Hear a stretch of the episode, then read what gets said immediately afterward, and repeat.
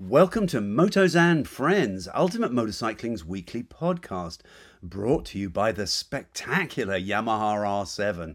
It's a new generation of supersport machine. My name is Arthur Coldwells. MV Agusta is one of the truly storied names in motorcycling, and the heritage of the Italian brand is evident in every single one of its spectacular machines. Recently, I had the opportunity to ride the Brutale 1000 RR in Italy, and I was able to chat with Teejay Adams about the machine. As it happens, she is the owner of an MV Agusta herself. Her ride is a 2019 Brutale 800 RC. That's the limited edition super sporting version of the Brutale 800. These incredible machines are built by MV Agusta as motorcycle art. Teejay and I pass our thoughts on and whether we agree with that sentiment. Associate editor Neil Wyenn brings us our snippet this week. Lately, he's been trying out the Sena Impulse modular helmet with the built in com system, and he gives us his thoughts on that. In our second feature segment, editor at large Neale Bayly chats with legendary motor journalist Mat Oxley. Mat's incredible MotoGP reporting resume is made even more credible by his own seriously accomplished racing pedigree. Actually, he's won at the club and the endurance levels, and he's competed and won at the Isle of Man TT as well. During his long journalism career, he's got to know legends like Mick Doohan, Kenny Roberts, Valentino Rossi, and even older generation riders like Gary Nixon. They've all been written about by Mat. So if you're interested in what it's like to be a moto journalist and a career MotoGP guy, then Mat will fill in the blanks. For those of you with a sensitive disposition, I should warn you that there's some salty language in this chat, so be a little careful. So, from all of us here at Ultimate Motorcycling, we hope you enjoyed this episode. There's a place where the track meets the street, where the next generation of rider meets a new generation of supersport machine. It's called Our World, and the all new Yamaha YZF R7 is your gateway. Discover how the YZF R7 provides the perfect balance of rider comfort and true supersport performance. Take a closer look at YamahaMotorsports.com or see the YZF R7 for yourself at your local dealer and see where our world meets yours. All right, so we're here and we're going to talk MV Agusta today. Um, I got to ride the Brutale 1000 RR recently in Italy, and you are the proud owner of. Well, I have the Brutale 800 RC, and so I've had a chance recently, more recently, to ride that more often. Okay, so that's the limited edition one, isn't it? That's It the sort of the top of the line. Yeah, very nice. Yes, very nice. Very pretty is probably the wrong word. People will be screaming to hear that, but it's very. It looks very brutal, actually, in Yeah. a pretty way. That came with the also came with the SC Project titanium uh, pipe on it, full pipe, and flashed ECU. So it's a serious bit of kit. It puts out not quite 150 horsepower, but One four eight, I think. I think one for something like that. Anyway, serious bike. The thousand RR that I put out, uh, that I was riding, um, puts out 208 horsepower. So uh, again, inline four cylinder versus an inline three, but both serious, serious bikes. Yes. Wow. So here's the, the, the first thing that we want to talk about is what was your first impression of, of the bike when you first When I very first saw the bike, it was love at first sight, hence the purchase. And it was around the 22,000 mark, I think. It's a 2019 model, and I Yeah. bought it in 2020. yeah The, the looks are killer. It's just gorgeous, and it gets a lot of attention. Yeah, it's got the the red tubular chassis on it, and um, and the single-sided swing arm at the rear. It's just absolutely stunning. Stunning. It's uh, they call it motorcycle art, and I don't think they exaggerate. Yes, I, I would agree. So I sat on it in the showroom, and it felt too tall for me. But then we discussed whether or not I could have that lowered. Um, so purchased the bike and lowered it by buying a new dog bone, which Right. Oh, you'll probably be able to explain better. The dog bone is basically the linkage between the, the shock and the swing arm. That's a much better way of doing things than thinking on any bike, really, than taking sort of padding out of the seat or anything like that. Oh, much better. Yeah, yeah, yeah. It's much better. It does. It, it, it shortens the amount of suspension travel you've got because you have to lower the front by the same amount. I think it lowered the bike by about half an inch, but that's a big difference when you're from tippy toes. You can then get balls of your feet, and as you kind of get settled on the bike, you can get to flat footing. I can flat foot on that now, Okay. and it makes me more confident. Sure. And it really doesn't affect the looks of the bike at all. um, or the handling or anything. I Having mean, s- ultimately it would, but not really. Having said that, it was done by John Ethel, who At Jet Tuning in Camarillo. he adjusted. Yeah, the whole bike is still um, safe and does what it should do. You can't just do this sort of thing yourself. Yeah, I mean, I think people people could do it themselves, but uh, you know, it's not terribly complicated. But it was nice handing it to John Ethel, who really knows what he's doing. Um, so it was nice. He, he he got the balance of the bike right, and it's all good. So once once that was done and I started riding it and, and got more used to it, I have to say I had no problem with the seating position at all. Okay. Um, the riding position, my arms reach the handlebars, my hands reach the, the, the grips Okay. easily. Um, the levers are adjustable, which is good because I have smaller hands than a lot of people, not everybody, and I like to have them a bit closer. Um, but the seat itself, it's a funny old thing. When you look at it, you think it's going to be really uncomfortable because there's a very small amount of padding to sit your little butt on, and there's a gap underneath the seat. This is part of the design, which is why it's so aesthetically pleasing. You can put your hand through this gap underneath the seat. So you think it's going to be a really harsh seat, but it's actually very comfortable. You're sort of forced to sit right into the bike and be part of it, and I, I love it. Right. The 1000RR, unfortunately, was a completely different ball game. Uh, the RR, the RS version, um, is a lot more upright and a lot more ergonomically friendly. The RR is, is sort of billed as uncompromising performance. And yes, if you're riding the bike fast or you're on track, it's got that sort of it doesn't look like it, but it essentially has a long stretch to the handlebars and it has a essentially a super sport riding position. So for an old guy like me, it is really not comfortable. It's rideable and I could deal with it, but it was not comfortable. Um, the seat likewise is made from you know reconstituted granite, so yeah, it's it, it, it, you know if you're going to put on a lot of mileage, and we did put on a lot of mileage in a couple of days, but but yeah, it was it was not comfortable. It was not a comfortable bike. Certainly, I would own one in a heartbeat. That doesn't actually spoil the bike for me. I would own one in a heartbeat. But if I did, I would either consider buying the RS model, which does not come with the uh, Öhlins electronic suspension. It just has Marzocchi suspension, but the bike is a lot more ergonomically friendly. Or I would buy an RR and I would have the the handlebars adjusted so that uh, you know uh, there must be some sort of more upright you know way to convert it to a more upright riding position. Yeah, if that's what you need. But I mean, with this type of bike, it depends horses for courses. What you would be doing on this type of bike is not going on long touring sort of days. No, it would just no, no, no. go out No, for a these blast. are hyper sports bikes. yeah. Yeah. So okay, moving along to the motor and gearbox. What are your thoughts on the Brutale? Well, very reactive, a bit feisty, in fact. Quite demanding. when I look at, if we've got a couple of bikes here, we have magazine bikes sometimes. I'm looking at the ones that we're going to ride. I sort of grip my teeth, ready to ride my own bike, Right. because it does exactly as uh, it wants to do. right. The Yamaha XSR 900 that you had for, for several months, as a riding bike, you probably preferred that. I don't know, did you? Yes, because it's beautifully friendly. Okay. Whereas um, the Brutale is is looking you in the eye and wanting a bit of a challenge. right. The 1000RR, uh, it was absolutely just fantastic the way it rides. It's Euro 5 compliant, so it's impressive that they've managed to, uh, to make the motor work so well. Uh, they've lightened a lot of components inside the motor. They've added, added a balance shaft, so it's really super smooth. Um, and your bike's pretty smooth as well, It I think. yes, it is. Yeah, yeah, they're both really smooth and beautiful engines. Both got radial valves, and so you get that intake roar when you open the throttle. My God, these bikes are so nice. The motor's just so sell you on it.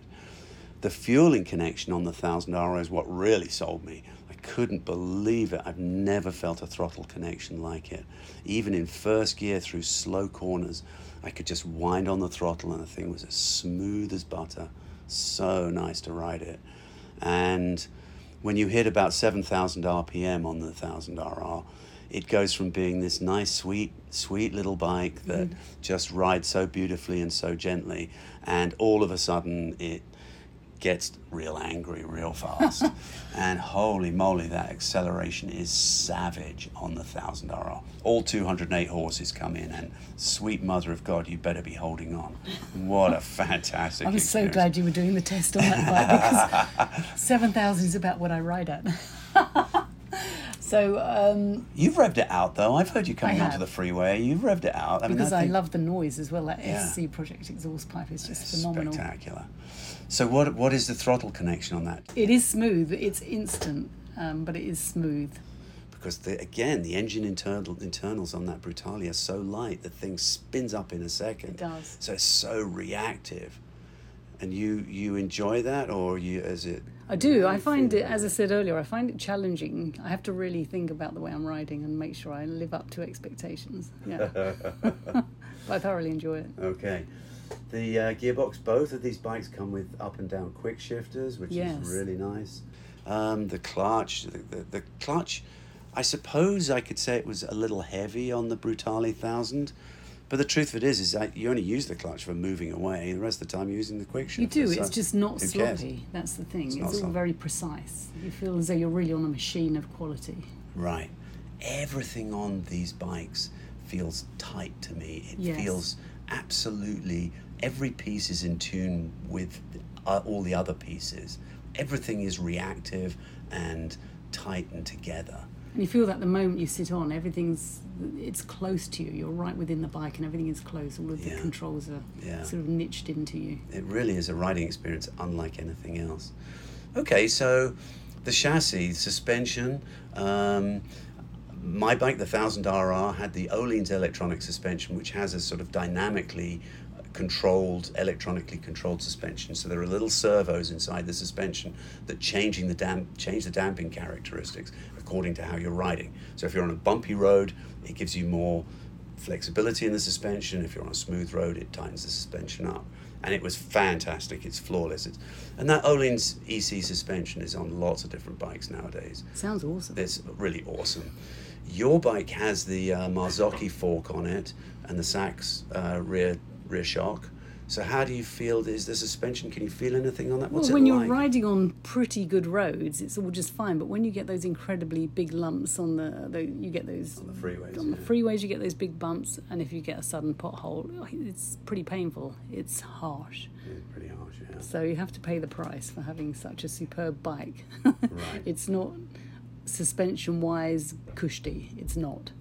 Yeah. It's a bone bone shaker It's a bone once you hit a bump. Yeah. But it handles beautifully. Oh yes, yeah, and it stays online. I mean, there's no question that you're going to go offline if you hit a bump, even when you're leaned over. Right, right. So, what is the handling like on the Brutale? Is again, is it like the motor? Is it super reactive and and, or or is it pretty neutral? I mean, how do you feel about the handling? It, it is um, reactive, yes. It's very, um, it's neutral handling. That's to say, it does what you want it to do when you want it to do it. But it's very positive, and then it's ready for the next Yeah. twist and turn. It's uh, Yeah, I've found the handling on both bikes. I've ridden the Brutale 800 and the 1000RR. Certainly, the 1000RR is slower turning, again, partly because of the super sport riding position. Um, if we were on a really tight, sort of twisty, technically challenging road, the Brutale 800 would leave the 1000RR, the 1000RR in the dust. I mean, it really would. Um, but they both handle really well. I mean, they're built for speed. High speed corners, both of these bikes are absolutely fabulous. They're really good. Okay, brakes, how do you feel about that? well, okay. I like the one that I've got, so I really only have a front brake. The back brake just gave up not long after I'd started riding. Yeah, And we uh, took them back to the dealership and we had great service at uh, Pro Italia and had them bled and they talked us through that this is a bit of an issue. So, uh, you know, when you're on the roads, of course, you're not too bothered because you're using your front brake anyway. Right. and it is great. It's um, smooth. It's not snatchy, and you can feel it's a strong brake. Yeah. Excellent. Um, but the rear brake, I kind of like to have one there because we ride across gravel quite a bit to where we're often sort of staying. right. But hey ho. All in Yeah. all, that would not stop me from buying the bike because it's just such a trip to be riding it. Yeah, yeah. The again the thousand RR. There's uh, you know we've got you know top of the line Brembo brakes on both of these models. They're absolutely just really good. Um, very progressive. In other words, you don't have this sharp initial initial bite, but as you add in strength at the levers, plenty there. then there's plenty more, and they can bring the bikes down in a hurry with plenty of feel. So really, just there's nothing more to be said. Top of the line. So overall, your riding impression of the Brutale 800 RC, what is? I'm glad I fell in love with it because then I took the challenge of riding it, and the more I ride it, the more I love it. if that makes sense. You know, that's funny. That's pretty much sums up me with the thousand RR. I mean, I don't have, you know, thirty grand lying around, um, but man, I'm sitting here thinking, wow, I wonder if I could. I wonder if there's a way. Despite the riding position, which really was pretty brutal For you, for me, but despite that, I'm like, how can I buy this bike? I would. because you would ride it uh, where it should be ridden. You don't poodle around town on that sort of thing. So once you're you're riding the canyons and taking twisties as you plan to have a nice bike ride, then then you'll love it. Absolutely love it. The engine, the motor, the handling, the suspension, everything on it is feels so tight and so together. It's it's like the you know, it's like listening to a, a song from Dire Straits. Everything on it is absolutely is perfect. Spot it's on. musically perfect. It's so tight. It's fantastic. What a spectacular pair of motorcycles. Yes, definitely motorcycle art as well. The attention art. that I get on that bike is amazing. Associate editor Neil Wyenn brings us our snippet this week. Lately, he's been trying out the Sena Impulse modular helmet with the built in comm system, and he gives us his thoughts on that. I really like modular to start with. Uh, I like the fact that I can, if it's a hot day, I can open it at a stoplight, or when I get to a gas station, I can open it and talk to people, and I don't have to take it off. Uh, so that that leads me to the to the modulars to start with.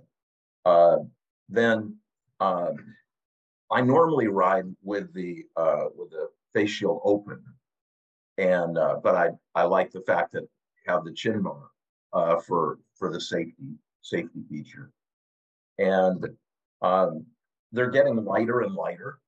And Sena Sena's done a really good job on this one. I don't remember exactly what the weight is, but I didn't feel it at all. I just went for a ride on Saturday, and uh, it was uh, 471 miles, a total of about 11 hours. I think 10 had had my head in the helmet. Never felt it. Never felt the weight, uh, anything. Uh, this particular helmet is very quiet, uh, as except for one small spot on it, which is kind of interesting, uh, where the uh, uh, the control for the drop down shield, uh, the little slot that that uh, slides in actually um, uh, can catch air if you're standing up over 50 miles an hour or 60 miles an hour. It, you can hear it because the helmet's so quiet that you can actually hear the air that's being caught in in that little slot that the uh, the drop down slider uh, slides Wow. in. Wow. Uh, but uh, I love the visibility of the modular. Uh, this this particular one, uh, as most uh, good helmets are, have have very wide eye ports. Uh, so when you do a head check in either direction, you see what you expect to see, and you don't have any any uh, anything blocking you. Uh, this one also uh, comes with a pin lock, uh, and uh, which is which is very nice, especially up here in the Pacific Northwest where there's a lot of humidity and it rains a lot. Um, and also, I, I like the fact that it's got a huge uh, vent in the front for blowing air, and, and the air basically blows straight up, and I feel it hitting my forehead, which is nice on a warm day, because uh, my nose doesn't get doesn't get hot, but my forehead, you know, can get sweaty, and the uh, the airflow goes straight up to here. So that's that's a nice feature. Um, also, very interesting thing about the the way Sena made the comms was it's exactly the angle where your hand reaches when you got the helmet on and you put your finger up to reach, you don't have to twist your fingers around or your wrist around to get the buttons because it's exactly in line with when you put your finger up here.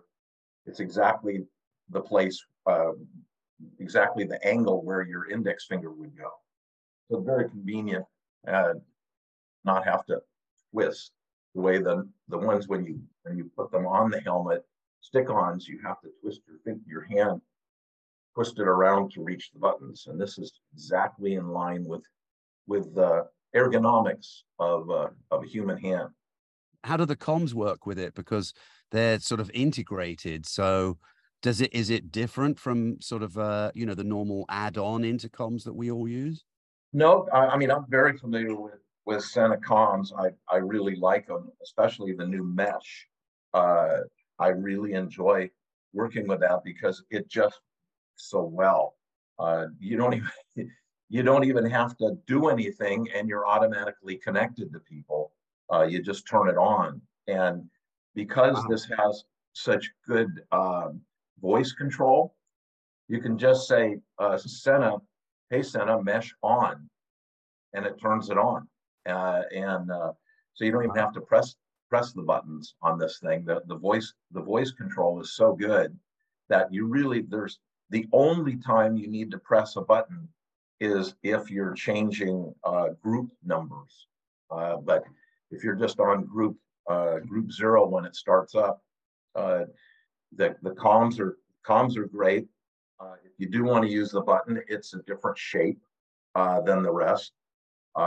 it's really just plus and minus for volume, but you can say, hey, Sena volume up, hey, Sena volume down.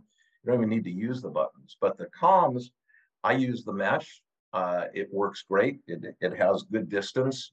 Um, I consider distances, in my experience, to be uh, as far as you can see somebody. is how it works.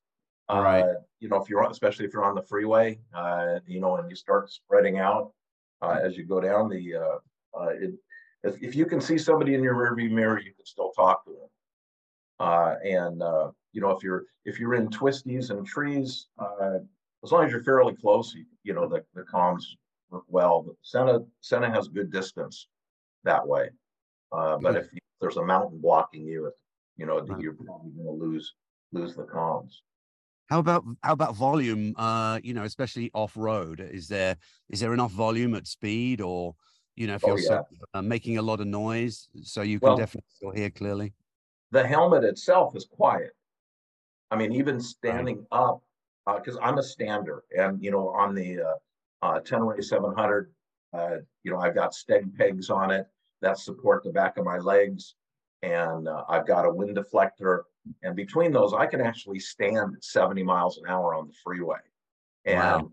standing okay. up, my you know, the full helmet's in the wind and uh, um, I can hear the music clearly. That In fact, they've got incredible speakers in here that Harman Kardon that they've uh, paired with. Uh, the the speakers, I I actually have from time to time put this helmet on and listen to music while I was typing my reviews because the music is just so great in this helmet. Wow. And yeah, I mean it's it the the speakers are that good. And right. it's since it's a quiet helmet, uh, and it also has the ability to adjust the sound level of the music and also the the communi- the comms from uh, the GPS and so on uh, with wind noise. It's it can listen for wind noise and uh, and automatically change the uh, the volume of the speakers. But I wow. found That's I impressive. keep the volume I keep the volume on this helmet way lower than I've ever kept before. I, I used to get warnings from my iPhone saying you're too loud, you're too loud, you're too loud, you're going to destroy your hearing. And uh, I've got never gotten that since I've been using this uh, because I don't need to turn up the volume. It's just Ah. that clear. So That's impressive. Yeah. And anything the- that anything that you didn't like, or anything that you could uh, could see improving, or or are you Uh, uh, pretty I just- on?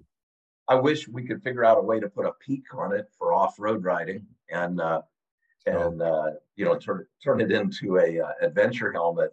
But short of that, um, it the uh, the wind the shield has only two detents, cracked, and then all the way up. Okay. I normally ride with it all the way up, and it's a very strong detent. So if the wind blows or something, it's not going to blow it back down. Uh, and I find uh, there are occasions when when I would like to have just some gradation in there, but it's it's a very small thing in relation to uh, the rest of the helmet to have Okay. that Okay. and uh, it's the um, the chin strap uh, is a uh, mechanical device. You know, it's it's a ratchet system. Not something that I'm accustomed to. Uh, you know, I'm accustomed to D rings, and you know, so I can do those. But Sure. since this can't be done with one hand, uh, it takes two hands anyway.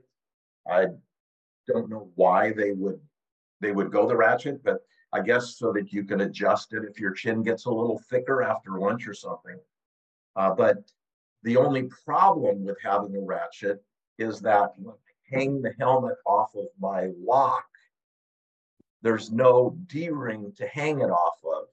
Okay. So, so I have to find the uh, the end piece that has a little sewn loop on it and hook that in there. So it takes extra time to hang the helmet. That's it. Everything else quiet. It's comfortable. It's uh, airflow is great. Visibility is great. The sound level, the sound is magnificent from the Harman Kardon speakers. So uh, overall, I really enjoy this helmet. In our second feature segment, editor at large Neale Bayly chats with legendary motor journalist Mat Oxley. Mat's incredible MotoGP reporting resume is made even more credible by his own seriously accomplished racing pedigree. Actually, he's won at the club and the endurance levels, and he's competed and won at the Isle of Man TT as well. During his long journalism career, he's got to know legends like Mick Doohan, Kenny Roberts, Valentino Rossi, and even older generation riders like Gary Nixon. They've all been written about by Mat. So if you're interested in what it's like to be a moto journalist and a career MotoGP guy, then Mat will fill in the blanks. For those of you with a sensitive disposition, I should warn you that there's some salty language in this chat, so be a little careful. I'm nearly 50 years on bikes now, which is just ridiculous.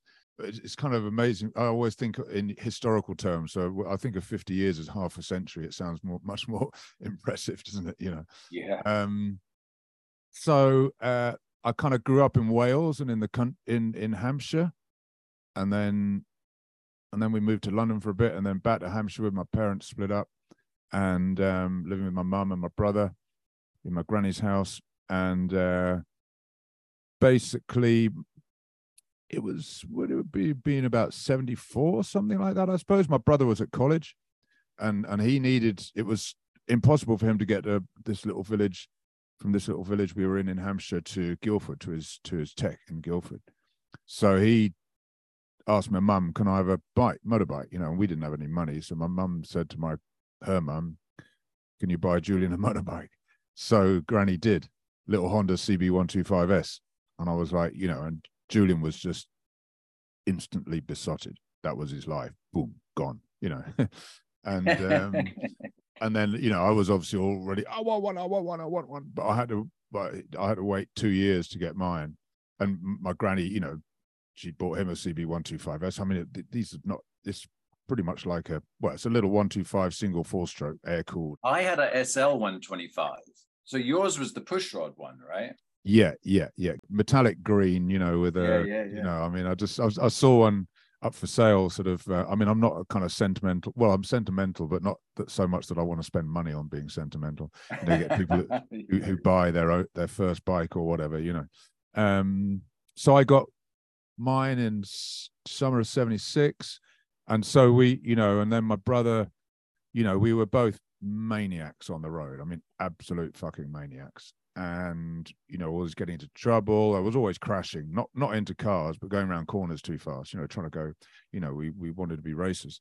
So then my brother started racing. What was interesting in those days were there was all these real great unknowns like tire pressure and adhesion and grip. Oh, oh, we, had no idea about anything. I mean, no idea. Well, I mean, I suppose you know we kind of knew how to look after our bikes basically, and we, and we weren't complete idiots. I mean, we knew how to pump up our tires and what pressures they used to be, but I mean, it wasn't sort of something. Yeah, we were just maniacs. We were just hooligans, you know, just careering around the country lanes. You know, we were going to start a, a little racing club on the country lanes. With about five of us, we we're going to. Um, we got the road from Crondall to Farnham, and we were going to have started like 5 a.m. one summer morning and have other mates kind of on the blind corners signaling if there were car cars coming so we could just go absolutely ape shit you know of course it never happened but but i mean you know the reason my brother started racing was because he wanted to race and and then i started racing two years after him you know but we were both completely fucking skint you know i mean i i was kind of using patent pistons in my rd 400 by which i'd got by then and What were you doing to earn money at that point? I was a dispatch rider and then I was a printer. I was a, a dispatch rider for this this company that did origination, print origination, and printing, and then I started printing for them, which I actually really enjoyed. Actually, um, so I was earning like twenty five pounds a week, you know, and I and I started going racing, which isn't a lot even now, you know, if you convert it, you know. So um, yeah, I'd bought an RD four hundred, um, you know, second hand one in in a bit of a state, and kind of converted that for racing and couldn't really afford to go racing so I had to kind of delay it and and um yeah i mean just finding that i think it was six quid to enter a race or something like that you know so that's you know you know my, mum made us pay rent and stuff she didn't fuck about you know she was skint so so you know i didn't have a lot of money left to go racing uh, my brother was successful immediately. I think he was winning races in his novice jacket on an. He had an RD 350, you know, the kind of model that preceded the um, RD 400s, and he was really fast. So he didn't even have disc brakes, right? No, I had it. I think it was the last model, so it had a disc disc brake, the last 350, yeah. And he was immediately successful. Kind of, you know, I was, I, I wasn't racing then. I was like, oh my god, you know, I, if he can do that, I know I can do it, you know. And I kind of took a bit longer to get up to speed, um, for various reasons. Uh, yeah, and and that was it. So I, I had my first race in the summer of '79. You know, I was using my road bike to to race on. You know, it was, it was both. You know, it was my. I went to work on it on Monday and, to, you know, taped up the headlights and put racing plates on it at the weekend. I mean, it was that basic, but it was fantastic. I mean, just absolutely fantastic. I mean, it's that use that kind of age when kind of nothing can stop you. You know, you know what you want to do, and you just do it. You know, there's nothing going to stop you. I mean, I never robbed a bank or stole any bikes or anything bad like that, but I think I probably would have been prepared to because you know you just get completely obsessed. You know, and and and it's well, it you know, it's a drug. I mean, it's a cliche, but it's a fucking drug. You know, I mean, adrenaline is adrenaline is the greatest drug known to mankind. All the others are just trying to kind of, you know, sort of um uh, Emulate it, right? emulate that feeling of, of Right, just right. whoa, you know, of just absolute high, you know. Yeah, I think for people who don't get that high, they don't understand, do they? They they get it. I mean, it just makes all the other drugs look a bit grubby and dirty, really. yeah well it's it's totally pure i mean you know if you could bottle it i mean it's amazing really that well i mean you can you, you, you can get it can't you i mean they that's what they use on people when they get when they have he- heroin ods isn't it they give them a huge shot of adrenaline isn't it so so presumably you can um i mean like anything you can you can synthesize it yeah so yeah wh- why can't we buy adrenaline why can't we go down to the chemists and, and buy some adrenaline We wouldn't have to get our bike out. We could just go to the medicine cabinet, get a quick shot. before we started this, we I was was just after the we uh, am I allowed to say we did this just after the Goodwood Festival of Speeds. I was riding this old Kevin Schwantz 500, and um, you know, it's just a mile up the hill and then a roll back down the hill. But even that is just like, whoa, you know, you just, I, I went for about, had to go for about 25 pisses before I went, rode the bike each time, which is just like going racing again. You know, you just, you, all these things are kicking in, you know, with adrenaline and, and your bladder's trying to just like get rid of, you know, you know what I mean? Cause, cause, um, your, but your body's preparing you for combat basically, you know. Right. Did you ever ride Schwantz's bike at a test? Yes. Yeah. Yeah. Back in the early 90s, I kind of we were lucky. I was just so lucky, man. I mean, you know, just to ride, you know, Doohan's five Doohan's five hundreds, Rainey's bikes, well, ish, you know, ish. ish. anger for you, right? yeah, anger for me. Yeah, not anger for Kevin. He was on a different level. Yeah, and um, so it was uh, Goodwood was the first proper MotoGP Goodwood. So you know, lots of the old guys there, like Doohan and Schwantz and Ago. Gardner was there, and Gardner and Stoner, and and, and then Brad Binder Pecco Bagnaia, and Pol Espargaro was there, wasn't he? Yeah, Pol Espargaro, Miguel Oliveira. So um, yeah, it was just fantastic. Yeah, really cool. Really, really great that the modern GP stars mingling with the previous stars. That's... Yeah, it was something pretty special, really. I mean, really, really special. I mean, it's just like a a living, breathing museum, rolling, roaring museum. You know, I mean, wow. I mean, just just um, to have all those to have all those um, bikes there, it was just fantastic. And and just silly things like coming back at the end of the run. You know, you have to. The great thing about Goodwood is it's just fucking chaos. It's complete chaos. There's people everywhere. There's bikes everywhere. There's cars everywhere. There's cars and bikes trying to get through the crowd and and you, you're just kind of riding along, probably only doing 15, 20 miles an hour, trying to get through the crowd, and, right. and you're just going ming, ming, ming, and you're just roaring up to people, and and then, you know, all these people just jumping out of the way, you know, and and I can remember that in being in paddocks. I mean, you don't see a motorbike in a Grand Prix paddock anymore; they're all in the pits, you know. Um, but I remember really loving that about being in paddocks that you'd be walking along and then somebody come and jump start a bike behind you and you jump out your skin, you know. And and I, I love. I mean, what I really like about racing and and and life, you know, my life in general is kind of causing a bit of chaos, you know. I mean, I would say nice chaos, not bad chaos, good chaos, not bad. I'm beautiful chaos. I love it. You know, I love a bit of chaos because um, it's just funny. So you guys, so he's on a 350 and you're on the 400. Yeah, my my brother was he was working for a bike shop, and um and we had another mate nearby who had an RD 400, so we used to rent a transit van every weekend. Well, not every every few weekends, and um three bikes in the back, and then we'd sleep in the van, nose to tail, uh, uh, nose to toe, whatever it is, um, in the back of the van. You know, get woken up by like five in the morning when the condensation started dripping down onto you from the roof of the van and stuff like that. And oh, the glamour. Um, yeah, yeah. No, it was it was just so you know just so pikey. It was very. I mean, if I'm allowed to use that word, it was very pikey. Which I mean, we were just as as basic as you could be, and and I kind of loved it as well because obviously I'm middle class. I went to posh school and all that kind of stuff, which I hated. And motorbike racing is generally a very working class thing which is I think one reason why I loved it so much. I didn't really like hanging out with like posh people, you know, and um, I just just loved all the people in it, you know, and um, and you know they they accepted me even though I was kind of you know, you know they were all kind of steel erectors, miners, uh, you know, mechanics and all that kind of stuff. I mean, a lot of very hard people, you know, but at club at club level, it's there's a lot of camaraderie, you know. You're all just having a laugh together and then you go up to the next level, national level, and I'm, it's very different.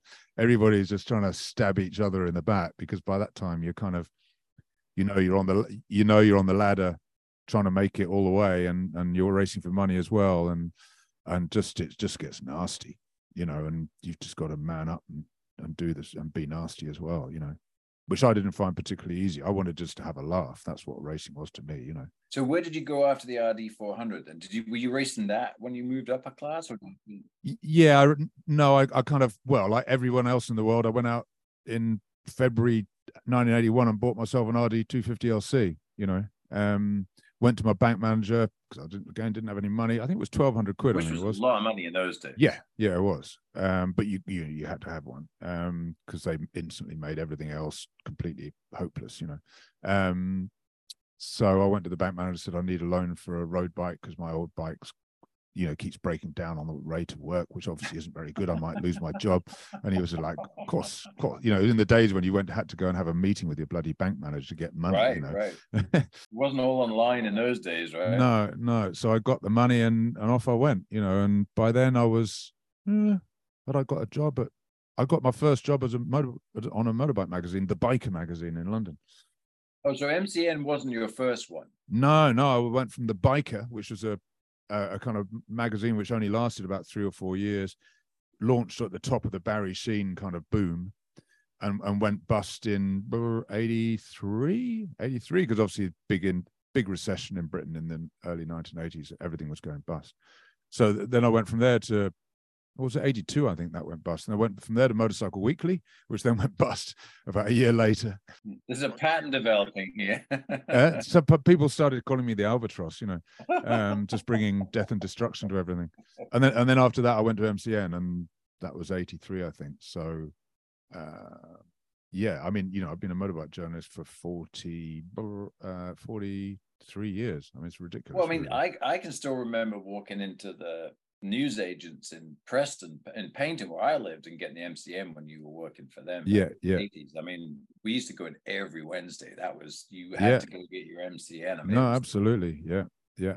I mean, I can remember when I was very first, my first year on bikes was 76 and going up to where my dad lived in North Wales and uh, riding up there with mates on our bikes and stuff. And, um, and it was when Sheene won the title, his first title at the at Swedish Grand Prix. And we didn't know until the Wednesday after. Went, went, got your motorcycle news and, and your motorcycle weekly, and and there you, and there it all was. You know, um, I mean, wow. You know, you kind of had to wait. You had to wait for your fun in those days. You know, it wasn't all just like bang, bang, bang. You know, you weren't just kind of sort of um, a tidal wave of info constantly. You know, Well, now you have to stay. You have to stay off social medias before you watch the race, so you don't find out what happened before you. before exactly, seen exactly. Yeah, it. yeah. It's kind of completely changed. Yeah, completely changed. But yeah, uh, so uh, what I, I, you know, I had a good year. Eighty-two on the LC. I, I won like forty-one races, including twenty-eight in a row, which was pretty ridiculous. Brands, that's How many people were in the field in the? I mean, how oh, many? absolutely packed. I mean, you know, club racing. I mean, although there was this recession going on, the the, the LC kind of cult. I mean, you know, there were just. I mean, every grid was full. You know, you'd be reserves if you if you if you didn't get your entries in in time, you you wouldn't even get a ride. You know, it Mm. was um you know because it was cheap racing, man. I mean, you could, you know, on on LC, even when I was going good on it in '82, you you you you change the rear tire halfway through the season, you know, and you're probably doing you're probably doing you know 100 races on the bloody thing or 70 races Yeah, during the yeah, during yeah. the year. I mean, they're all only six laps or whatever, but nonetheless, and, and you change the It front wasn't like you tire. were changing tires every race. No, you wouldn't even change the front tire all season. It would last you the whole bloody year. And you change rings in the, you know, piston rings in the bike halfway through the season, and that was about it. Yeah. And I love that because I'm a pretty shit mechanic and I'm lazy as well. I like riding bikes. That's what I like doing, you know. yeah, but you're Um, working it all the time. yeah, I kind of, you know, as soon as in 83, I went up to like 250 GP level in nationals, you know, with a Waddon Rotax, which was a horrible thing. And and that needed a bloody engineer, not even a mechanic to look after it. So, you know, I straight s- straight away started struggling. I had some reasonable rides on it. And, um, but I started to hate racing because it was costing me too much money. You know, I wasn't earning anything out of it. And I'd, when I first went up to London, I'd moved in with Howard Lees and Dave Chisman and Linda Griffiths of Team Bike and you know that kind of changed my life. Um, How did you meet Howard? uh, he he he he was racing at, at Bem at Bemsee, which was the, ch- the the club that I used most of the time, and and my brother knew him and said, "Oh, they've got a bedroom free in in their house in Ealing, West London." I was like, "Oh, cool." So I moved in there without knowing that it would completely change my life. Really, it was just one of those random events. So in '83, they were saying, "Do you want to?" Because they just started endurance racing, and Howard was a fucking genius. You know, he was a pretty good rider, but he was a much better engineer. Mm. And um, and Dave Chisman was riding for them as well. And then he kind of stopped because he, you know, he, he wasn't so like super fast. He was fast, but he he kind of didn't want to. You know, I think it got a bit too much for him. So they were the kind of backbone of the team, and and then we went off endurance racing. So you know, Le Mans 24 hours, Spa 24 hour, Bol d'Or 24 hour, Suzuka eight hours, all that kind of stuff. So Who were you working for were you working for MCN or? Yeah, I was working for MCN by then. So so you're going from like club racing and national racing around Donington and Oulton to kind of 24 hour racing through all, in all these lo- exotic locations, and it was just yeah, it was just again, it was just being you're just being carried along on a wave Mm. of which you it's not particularly of your making. I mean, you're riding, but then people are saying, "Oh, come and do this," and you're like, "Yeah, sure," you know, and and it just kind of happened. Always, I never have had any plan, you know. But the thing Mm. about Team Bike was that they they they wouldn't even let me near the bike, you know, because like I say, I was a shit mechanic. Were they a magazine or were they just a race? Well, that was bike that was Bike Magazine, so it was like which was I think already the biggest selling bike mag in Britain, um, owned by the same company that owned Motorcycle News, so there wasn't a big sort of um, clash there. There was no, yeah. And and and they and they basically it was Howard's idea, knowing people on the magazine through yeah, drunken nights in pubs in in London, um, who who just like thought, well, yeah, if we can get something together with this magazine, we'll be able to blag loads of stuff for free because you've got guaranteed publicity, you know. And it just went off from there. And I mean, they were basically, and then we did a deal with Townsend Thoresen, which is now P and O, so to put bikes on ferries because it's just free money for ferry companies because all the bikes just get stuffed wherever the cars can't fit. You know what I mean? And um, basically, the team took took a chunk of that money. That's how the team was financed, and it went on like that for nearly for nearly ten years until the Yeah. publishers realised that we were getting a cut. They didn't know. They went fucking mental, and and and decided they'd take the cut themselves, and that, that was the end of the team. Bastards.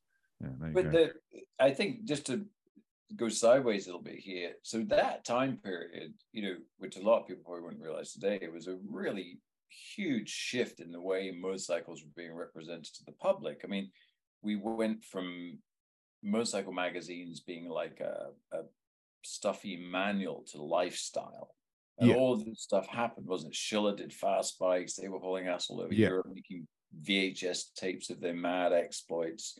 You guys were racing. I mean, this was a probably the most pivotal shift in the way motorcycle stories are being received by the public. It was like a frontier. Yeah, I mean, if you look back, looking back now, you can kind of see it, but then obviously you you didn't see it because you were just you were just doing what you wanted to do. You know, there was no.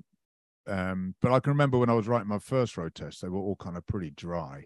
I mean, occasionally somebody sent me some old biker magazines, and they're pretty dry. You know, Mark Williams was bombing around London on his Jota, and yeah, you know, yeah.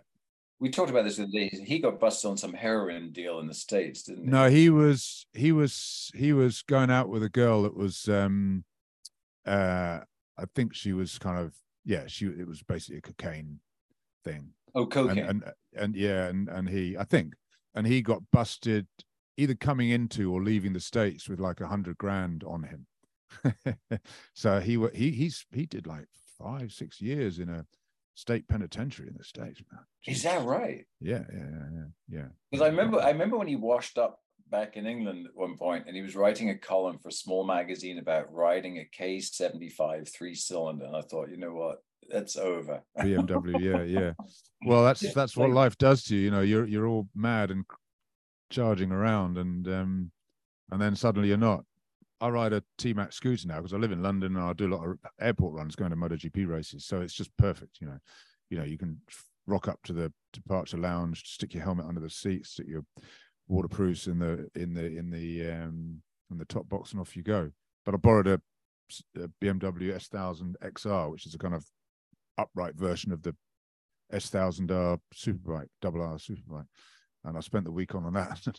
and I was I kind of really sad to give it back, but my God, my license was happy. I think you know I just I still I still can't help but misbehave on a motorbike. I mean, and I don't do idiotic stuff.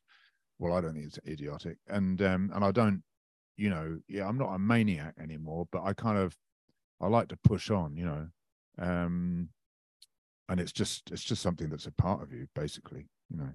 Well, England's changed so much with all these speed cameras. I I Oh, I took a friend of mine's dad on a tour of Devon and Cornwall, and thankfully the the car rental and everything was in his name and his credit card because all these tickets showed up in the mail. Yeah. like where did they come from? there's a lot of cameras around. I mean, at least here they are. They have to make them yellow. So once you know, generally what I do now before I go to a country that I don't know what the speed cameras are like, I just you know Czech Czech Republic speed cameras, and then you get images of them and you see what they're like. Oh, okay, I know, know what to look out for now. Mm. Uh, but the, the things I hate, which they use in Britain an awful lot now, is average speed cameras. So you can't, you know, you can't dodge between the kind of from one camera to the next. You just, oh, I mean, when I land at, you know, without boring you too much about my heat, my airport runs, but I've always fly from Heathrow and all the way back on the M4 and then all the way around the North Circular to my house. It's just fucking average speed cameras, 40 miles an hour. It's like, oh my God, drives you Wow. insane. it drives me insane anyway. Yeah, because I mean, yeah, but there you go. I mean, it's growing up, just, you didn't have any uh, of that. I think, sorry. As kids growing up, we didn't have any of that. No, just- no, I mean, basically, you'd get chased by the cops. You know, I, I got, I did a few runners from the cops in my time, which was kind of the next best thing to racing, really. you kind of, you, once you knew they were after you and you thought, well, they haven't got close enough to see my plate. Because right. obviously they didn't have cameras or anything then you know you think right Right. well, I'm, I'm off you know and and and you go into like pretty much full racer mode you know just You knew you they weren't no- going to catch you. no holes barred well you you don't know the guy might be a racer himself you know so so but yeah i mean it's certainly if they're in a car which they usually were that there's no way they're going to catch you you know and Yeah, thirteen hundred to- escort wasn't going to yeah, do no, it. exactly. I used to really enjoy those actually. I mean, not particularly at the time, but kind of looking back, you know, it's funny.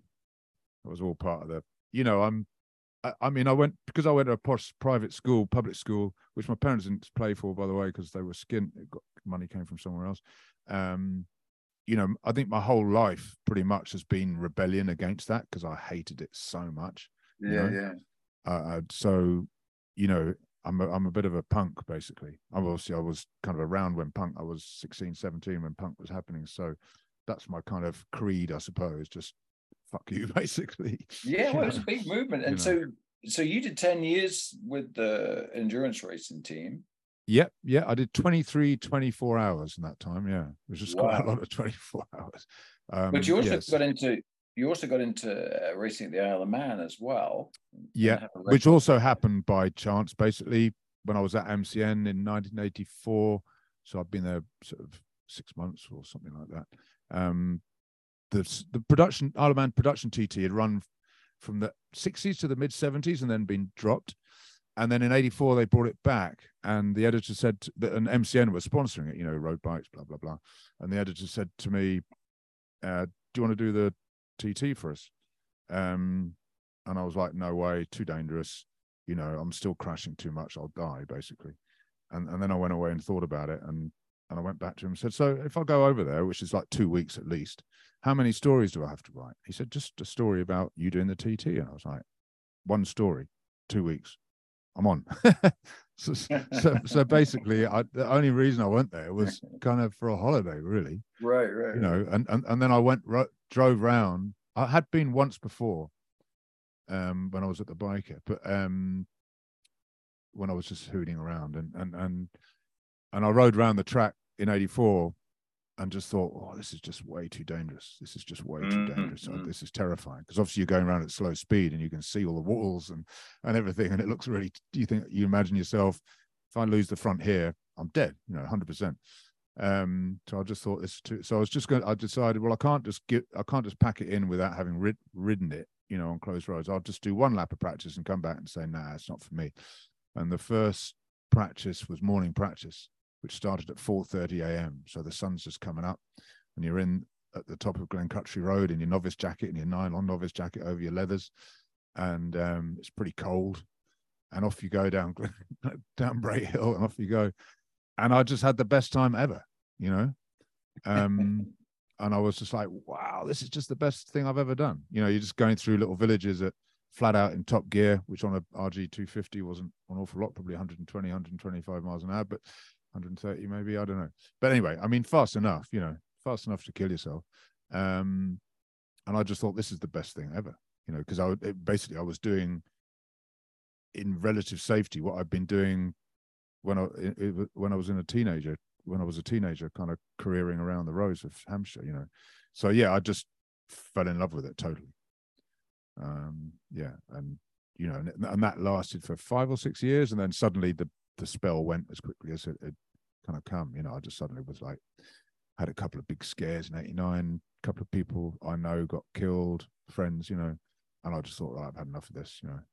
but you ended up with a lap record and some wins and uh, quite the one, one win in '85. I won it on a Honda NS 250R, and yeah. and then the following year was the first year of the Yamaha TZR 250. Was that the reverse cylinder V? No, no, it was just a parallel twin. Then lovely okay. little bike, lovely little bike, and and the kind of the rate of the 80s were a real the rate of improvement in performance of motorcycles during the 80s, especially sports bike. It was the kind of age, it was the decade of the sports bike. You know, I mean, it, you think about it, you started off with like a GS thousand and ended with the RC thirty. You know, I mean, in ten years. You know, yeah, yeah, yeah, well, less yeah. than. I mean, the RC thirty was eighty eight or eighty nine. So I mean, just unreal. Yeah, unreal. I mean, there's never been a decade where there's been that much improvement. You know, once you got the Fireblade in ninety two, it's kind of, you know, incremental since then. Exactly, it? exactly. Yeah, yeah. Um, but the TZR 250 in 86, yeah, I got the first 100 mile an hour lap on a 250 then, which, you know, with 45 horsepower, it's kind of, I mean, you're flat out a lot of the way, but not not all of it. um, and, and was leading the race and and then got caught up with some 750s because they used to start up, start them like a couple of minutes before us to catch up the slow guys and got slowed up by them and lost the lead and crashed because I was so fucking angry. got back on and finished third. Um, yeah, and then the other three years weren't so good, but you know they were sort of third or third or fourth or whatever. But um, yeah, I mean, I enjoy I enjoyed it, and I still, I, I you know I hated it for a long time after all those people had been killed in '89, my last year, and and it's a kind of love hate thing now. I kind of decided now, well, it's a philosophical thing you know, you if you race at the TT, you know 100% what you're letting yourself in for. You know, it's like climbing Everest. You don't climb Everest without knowing what you're doing, you know, or what, what mm. you're in for. Um, and if you want to do that and it's and the Isle of Man will let you, then why the fuck not? I mean, I know it's horrifically dangerous and a lot of people die, and some of them leave children and wives and stuff like that, which is the worst part.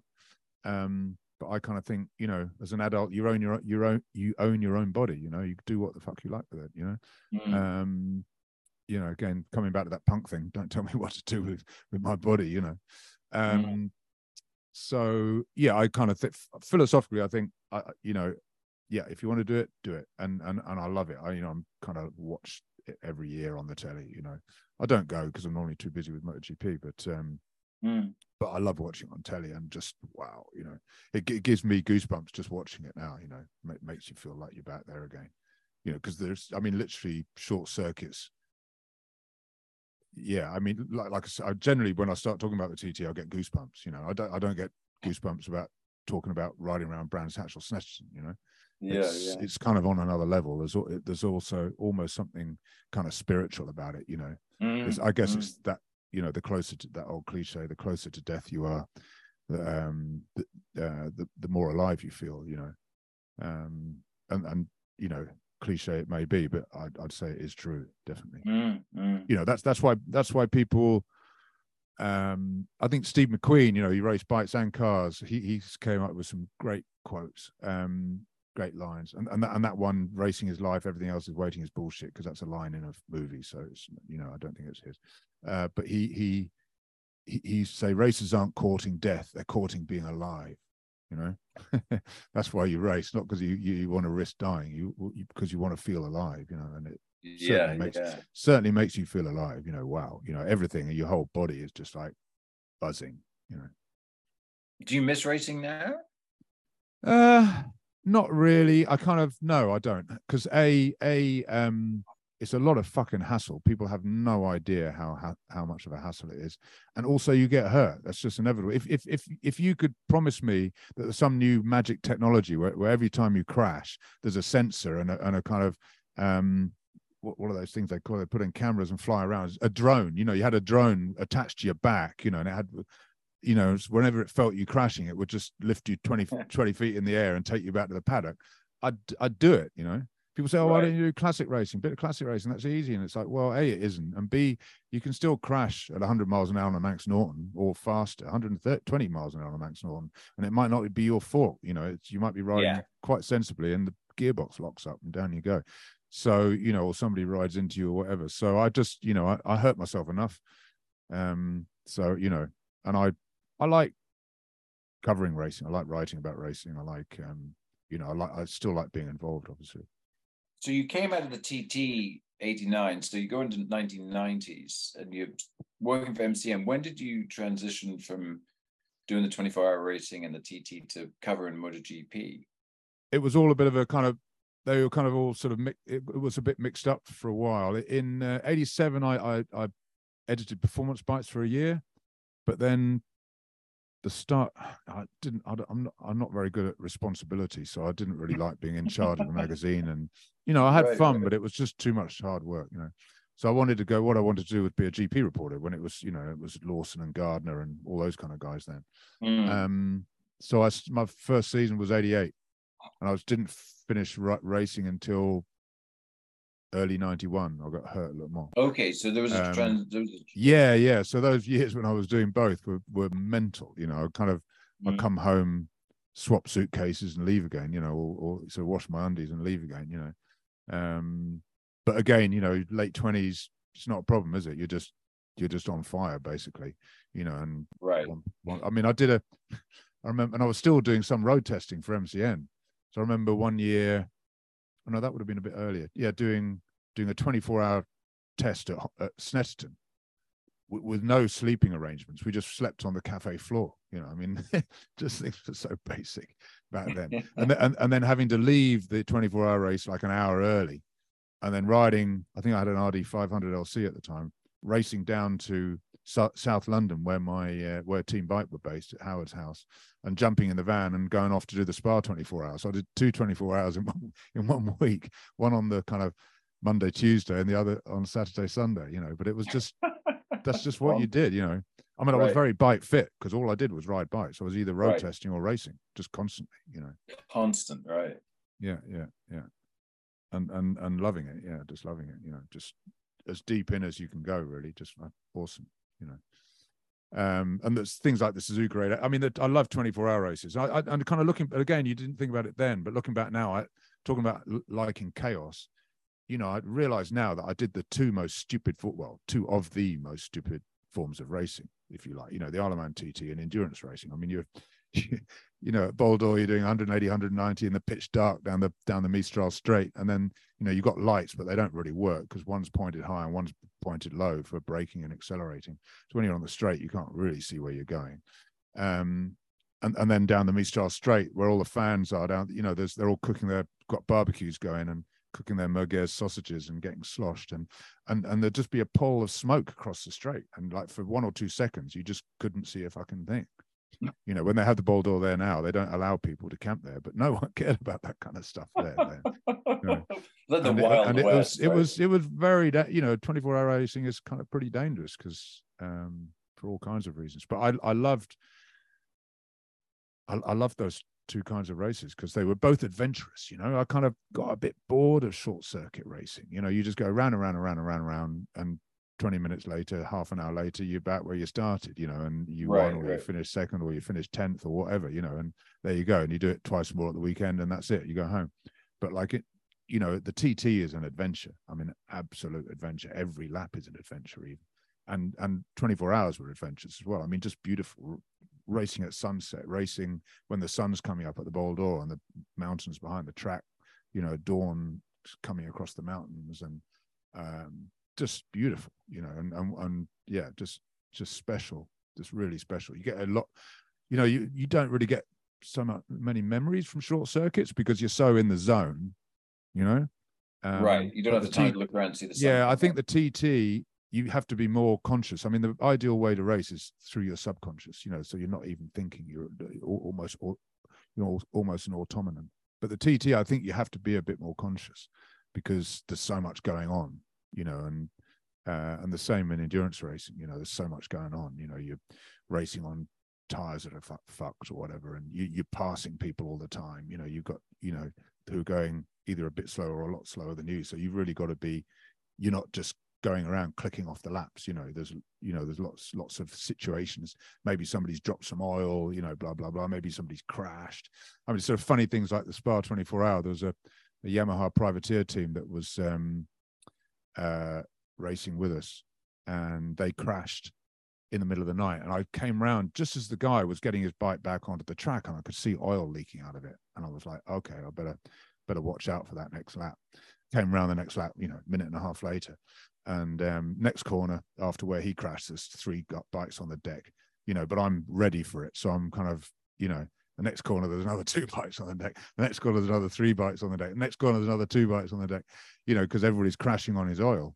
And um, and I mean it's evil, but I was like, yee, you know, because some some of those bikes might have been ahead of us. I don't know, but you know, that's just what you like when right, you're a racer. Right, You know, I mean, I could, you know, um, yeah, I mean, as long as it was only flesh wounds, you don't really care, you know. Uh, there's no no no sympathy. There's no sympathy. Yeah. Right. So you've hung all that up by the 90s. So is that did you just then go full time MotoGP yeah. after yeah. at that point? Yeah. So and I mean what a, I mean my first season, what a season to start. That was when Kevin Schwantz and Wayne Rainey turned up to join Eddie Lawson, um, Wayne Gardner, uh, you know, all the others. And, and then in 89, do and, and then and then in 89, Mick Doohan turned up. So you had Doohan, Schwantz, Rainey, Gardner, Lawson. I mean, wow. It was just um I mean, one you know one of the epic eras. Those six mm. years that Schwantz and Rainey were racing each other until Rainey got hurt um, were just incredible. I mean, but I was kind of terrified of most of those guys, you know, because they were very tough people, you know, uh, all of them, and a, most of them a little bit redneck, either very redneck or a bit redneck. So they didn't, you know, and and I I didn't have the confidence that I kind of have now when dealing with kind of top riders because you know when you've been doing it for this is my 36th season you kind of get used to it you know. But then i was um they used to scare the shit out of me to be honest. Um but you know yeah it was uh i was very lucky to be to start right there. I mean wow what a what a period you know and, and the, the 500s you went on to write Doohan's book though so you must have yeah. built your relationship with him yeah, well, I I, I worked with Doohan every day at, at racetracks from the start of the 1990 season till till he finished because his Aussie PR guy, you know, back with communications like they were back then, you know, um, would ask me to speak to Doohan every, as you speak to him every day, Friday, Saturday, Sunday, every race, um, going to his motorhome and sort of have a chat with him, and uh, and then type up the the quotes and send them to his PR guy in Australia. And Doohan used to pay me hundred dollars in cash for that. I hope the tax man's not listening. Well, well, I, I, did get into the into into trouble with the taxman at the time, but I managed to get out of it. Um, and and then Beattie turned up with the same PR guy, and he was paying me hundred dollars a week cash, which was sort of quite a bit of money back then. Yeah, and the, the, the funny thing about Mick, I mean, he, he's kind of terrified. I mean, I've I've always, you know, I, I appreciate guys and I top riders. I mean, I love riding working with the guys who I think are the best riders in the world, I, you know, and asking them how what, about their techniques, how they ride, and so on, getting all that stuff. I just love that. Um, and doing, you know, it's a pretty scary guy. Um, certainly back then. I mean, he he didn't suffer fools gladly. If you asked him a stupid question, he'd just go for you, you know. But he he was also really nice, and um, I think it was Misano ninety one when he he won the race and and took the world championship lead for the first time. So a significant victory, and this was still in the time before press conferences and all that kind of stuff uh, after the race. So basically, he'd win the race, ride the slow down lap, waving at the crowd, and stop on the start finish. You know, and all his mechanics would come out to get the bike, and obviously he'd be immediately besieged by a, a sort of scrum of journalists and fans and so on, and and so you always had to make sure that you were there first, kind of thing. You know and um, I was sort of there with my notebook pre, you know, tape recorders really. Um, that was all too complicated, so just scribble down sort of, you know. And uh, the first thing he said, he kind of lifted up his visor and he went, "Oh, hi, Matt." He says, "I I owe you some dollars, don't I, for the last few races?" it's just like, what? You just you just won a 500 Grand Prix and taken the, the the the the the, and that's literally the first thing he said when he stopped the bike. You know, I, I, was there, made sure I was there first, and you just think, wow, yeah, just well, that was Mick. You know, he was just he was just so cool. He was just you know, very, I mean, not cool in it. I mean, cool in in in you know, cold blooded in in because that's how he raced the way he did. You know, you you you if you get excited, you're generally not a good racer. You know. Unbelievable. So, how did the book come about with Mick? Uh, late nineties, Haynes, you know, then you know, big publisher of motorsport books, asked me to do the book, and I was like, oh my god, I don't really want to write a book. That sounds like far too much like hard work. and and but then because I, you know, knew Mick pretty well and blah blah blah, uh, I, I said yeah I'll do it. Yeah, so that was my first book. Came out in '99, I think. Um, and I kind of realized then that I quite quite like writing books, you know, because you're you're much less hemmed in by you know that oh can you write us a story about something it's 1200 words or 1500 words Mm. you know or Mm. 1800 words which is about as much as you'll ever get you know so you have to really there's so much you want to say but but you can't you know whereas a book Mm. you just let your brain go and you let you let your let your brain run free and was get was. Mick, Mick pretty receptive to doing the book with you? Yeah, no, he was, he was. Yeah, so I, you know, I'd obviously, and I'd been ghosting his columns for uh, uh, years, you know, so I, I had tons. You knew a material lot already, about him. tons of material about him al- already, and then I, Yeah. um, and then I spent some time with him after the '98 Australian Grand Prix up on Hamilton Island, in, Hmm. um, um, yeah. So I went up and spent a few days with him there, uh, sort of just getting more stuff. Uh, yeah, no, he he was pretty good he was pretty good. And then obviously got fucked up the next year and never raced again. so Yeah. um, yeah, but I mean, what a remarkable rider, you know. And and now he's a, you know, worth I don't know hundreds of millions because he's got a kind of, um, yeah, he owns half of Gold Coast Airport. He he owned. I mean, he's a, you know he's got his own uh private jet business. Um, So he's just gone into business now and yeah, I mean, he's a he's a he's a he's a kind of does business the way he raced. I think you know he's pretty Yeah. pretty full on, pretty full on. But I saw him yesterday at the, at the Goodwood Festival of Speed, and he's he, like I say, he's a nice guy. If he knows you and sort of trusts you, he's a nice guy. And um, we were chatting about various things, and as I was walking away, he went, "Oh, Matt, Matt, Matt." I was like, "What?" And and he said, "Oh, I've got some. Some of my mates haven't turned up, so I've got a load of passes if you if you want them. You know, if you've got some mates who need passes. So you know, he's a, he's a good guy, but I wouldn't want to cross him. Right, I really right. wouldn't want to cross him. And you know, I've seen him uh, reduce a few journalists to kind of gibbering wrecks because he'll just, like I say, if if if you ask a stupid question or, or even just something that he thinks is a stupid question, you know, he just goes for you. He doesn't hold back. you to have a lot of fun. Interesting. Well, so I mean, after the Doohan era, I mean, you were there first time really for probably one of the greatest things we'll ever see in MotoGP, and that was the arrival of Valentino Rossi, and you had a front row seat for the whole of that, his career, which culminated in writing a book. And I think, you know, in a conversation we had, you said that he's probably one of the few people in any sport that was bigger than the sport. Yeah, no, I, I, I, genuinely think that. I mean, I think you know, you know, you have have friends or people you bump into, and they say, well, yeah, people you bump into, and they say, what do you do? And they say, oh, I, you know, I'm a motorbike journalist, I work in MotoGP, and they say, well, what's that? And you say Valentino Rossi, and they say, oh, right, okay, you know, so MotoGP needs means nothing to them, but Valentino Rossi does. So yeah, Mm. he's bigger than the sport. Um, and at Goodwood yesterday, he, he was there in 2015 and when he did his kind of reception at the front of the house on the on the on the balcony at the front of the house with lord march and all that um you know the place was packed. You couldn't see a blade of grass. Uh yesterday they had all eight or nine MotoGP riders they had there and the place was half empty. You know what i mean? So so so um for, for that sort of photo call you know when fans could also join them. That's just, yeah, um, that's just- so, so yeah, you know, he's just a utter phenomenon. You know, the will, will you know, he's he's like a Muhammad Ali or Diego Maradona, that kind of guy who who- whose whose appeal is just goes far beyond the sport and whose attraction goes far beyond um his appeal as a sports person you know? Um and uh, there probably won't be another one like him in my lifetime i would think. I mean there might be you know might What- turn what up next your- year. what was your first conscious moment that you realized Rossi was here or you realized he was something special? Sure. Um, well, he, so he won his first Grand Prix. He started Grand Prix in '96. Weirdly, I first, well, not met him, but saw him um, in 1990 after the Italian Grand Prix that year.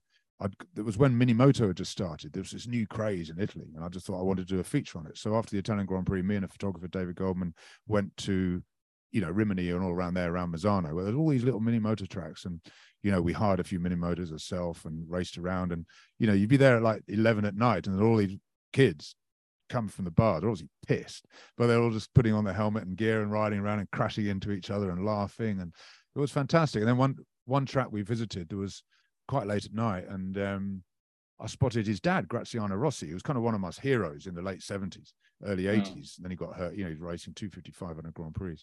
And um, I thought, bloody hell, that's Graziano Rossi. So I, you know, I'm not, don't normally do this kind of thing, but he was such a, a, a star of mine and, and, and I'd never met him or anything. So I just wanted to go over and just say, hi, uh, Graziano, I don't want to take up any of your time. I just want to shake your hand and say, I thought you were awesome when you were racing, you know, and, and walk away, you know, basically. And um, so I went up and did that, and, and I said, "Why are you here?" And he sort of pointed into the darkness, this little thing, little boy going around the around the course, and said, "He's my son, Valentino." I was like, oh, "Okay," and wandered off, never thinking more about it until '96 when he turned up in Grand Prix, and then '97 was when I thought, "Wow, something's happening here." We were at Imola, and for the Imola Grand Prix, and he was still on one two fives then, and a load of fans had cut out his name in big in big letters. Each fan Valentino, so however many fans that was, right, right, letter right. of his name, Valentino Rossi. So all spread out on this kind of mound um, across the start finish. And you know he was already getting a lot of fans, and, and it was just yeah, you and there were a lot of fans there. You just and that thing, and you just thought, well, something is happening here. And then from there, it just took off. And then, and when I think already that year he'd done his um uh, uh Max Biaggi was going out. I put that in in uh, inverted commas with um, Naomi Campbell. There's a story behind this. I better not put on tape because I'll probably get sued. um, I mean, I really, I would, uh, um, unless I could prove it, which I couldn't. Um, so Biaggi was going out with um, Naomi Campbell, and you know he wasn't really but that was the that was the idea of of what they were doing um to kind of up his up his you know cred or whatever and Rossi and Biaggi hated each other. I mean, very different people. I mean, I worked with Biaggi and I really didn't like him. It made my life hell for some years, really not pleasant. Um, so Rossi rode when he run won at Mugello in '97. He rode around with a blow up doll on the on the, on his back on the pillion, you know, uh, with with Claudia Schiffer written across it was obviously another another um, supermodel. supermodel. So I mean, and sort of things like that. You're like, wow. I mean, what a great sense of humor. I mean, maybe it wasn't him that thought of it, but it, that doesn't matter. You know, he he went with it and ran with it, um, and that was just hilarious. I mean, you know, and then 1999 when he at um, Jerez when he won the 250 race and stopped on the on the cool down lap having the during bathroom. the and, and went into the um, Port Portaloo, you know, and and that was just fantastic. I mean, you know, the whole place went well, just... quiet when he when he sorry, what the fuck's going on? And then he comes out, and the whole I mean, Jerez back then was just insane. The whole place just goes bonkers because obviously everybody's got it on t you know super screens around the track and and you just think you can't you can't beat a stunt like that you know and obviously a no, lot of other riders so unique yeah he? a lot of other riders followed him with stunts mm. but Hmm. none of them ever got anywhere near what he did, you know. Um, Just so yeah, no, I was so lucky to be there. So from '96 to 2021, um, so lucky to be there that whole time, and and I did his um, column for a while, which was great fun because he was, I mean, the opposite of Mick Doohan. You know, was, whereas Mick Doohan was scary, but you know, I don't have a problem with that. He's a motorbike racer. He's meant to be scary, you know. Whereas Rossi was just, you know, super charming, super um, super nice, super kind of metropolitan, if you know what I mean. You know, whereas a lot of these Aussies and and Americans have been a bit redneck, which is fine, but just it's just a very different vibe, you know. Um, and he was always just a great pleasure to deal with. But you could, and I, I don't think I ever reached that point, but you you know, be in debriefs or scrums or or PR events, and he would, you could see it, his face change when he'd had enough you know, he'd be all charming and chatting, and then basically his brain would go like, "I've had enough of this," and, he, and he, his face would just turn to this face of thunder, you know, which I could see, but I think a lot of people couldn't. You know, he just leave the guy alone. Yeah. And obviously, yeah. he, you know, he became. I, I love the way he's managed his fame, though. You know that basically he doesn't. You know, he lives on his estate in Tavullia, and he, nobody ever sees him. You know, he doesn't go to, you know, pre- movie premieres or dinners or events or anything like that. Very, very, very rarely, you know. Um, and I really, I think that's super cool. You know, he doesn't want to. Why? Why the fuck does he want to go to a movie premiere and be walking down the red carpet with a girlfriend waving at people? You know, I mean, bullshit, isn't it? You know, or go to some fancy champagne, whatever. He doesn't need it. He's got he's got everything he needs. You know, he's got his loads boys, of motorbikes. his bikes, his missus. No, exactly. But even back then, he had everything he needed. He's got his, you know, always kept the same friends. Um, you know, that's that's where he's happiest. So, yeah, uh, and just what a great rider. Blah blah blah. I mean, I, I don't think that. um I don't think he had the kind of the extreme skills that um Casey Stoner or Marc Marquez had or have but he just had a way of just putting everything together and just doing everything better than everyone else. What do you say? Doesn't have the extreme skills. How how do you mean? Well, I, I think he still rode a motorbike like you ride a motorbike. You know, I mean, obviously incredibly, incredibly fast. Whereas Stoner, you know, coming off dirt track, you know, had all these insane skills to control uh, ways of controlling the bike in very weird ways. And Marquez obviously, you know, just tucking the front all the time. Rossi didn't do those kind of things, but he just maxed everything out until he was just the perfect, complete racer. Also, well, like all of these guys, pretty much highly intelligent. I mean, he, without a doubt, he's the cleverest rider I've ever spoken to, you know, and, and that is a huge part of his success because that doesn't only help you on the track, that as JB, as crew chief used to say, he's got this mental bandwidth to be riding on the limit, absolutely, but still thinking about strategy, like trying to break up the group and do this and do that and do the other. But but also off the track, working in the garage, um, how to deal with the media, how to control the media, how to control other riders, how to make sure he's got the right team, the right people behind him, etc., etc., etc. You know, you don't only race on the track; you race. You know, I think Doohan said to me once he he used to think about racing 95% of the time, even when he wasn't at the track. Yeah. you know, you realize that these guys, you know, they don't just race and go home and have a laugh. You know, he's literally thinking about racing. Who, who am I going to race this weekend? What have I got to do to beat them? Where they're going to be strong? Where they're going to be weak? Blah blah Mm. blah blah blah blah. You know, so they're, you know, I don't think he was easy to live with when he was a racer, s- especially when he was at races. You know, I, I think most riders are like that, wives and girlfriends and so on. That they deserve a lot of respect because fuck, they they just have to basically, you just become like a dog's body, basically. You know, you just basically the, the you've got to let the racer do what he wants to do, haven't you? And you're just there to kind of pick up the pieces, really. Mm. But your relationship with Rossi led to the book. yeah um, after so i'd done the done the column with him for a while and then in 2000 no so when he won the title in uh, 2001 um uh haynes said do you want to write a book about him so i went and said you know can i write a book about you and he said yeah and he was living again in inverted commas because he obviously got found out that it was a tax dodge uh, in london at the time so i kind of had a bit of a couple of days with him in london and obviously again had all the you know all the stuff from the columns that i'd written for him Mm. um, that came out in 20, 2002, and I did another one in 2005, and then and then another one a couple of years ago. So I've written three books about him. I, I hate to think. Well, I mean, it, it- you know, it's not going to be millions or anything, but it'd be thousands. You know, of, of pounds that I've earned out of Valentino Rossi, and every.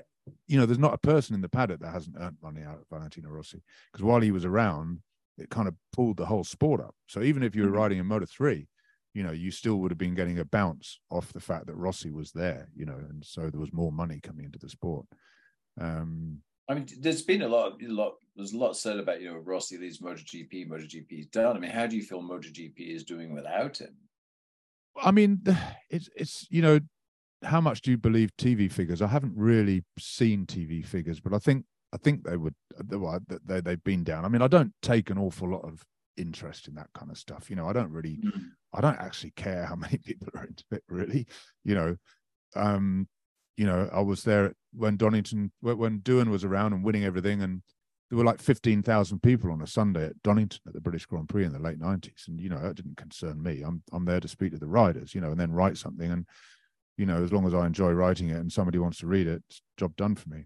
So I don't really take a lot of interest in that. I mean, I want the Mm. tr- I want the races to be busy because you want to feel like Mm. something's happening that people are interested in.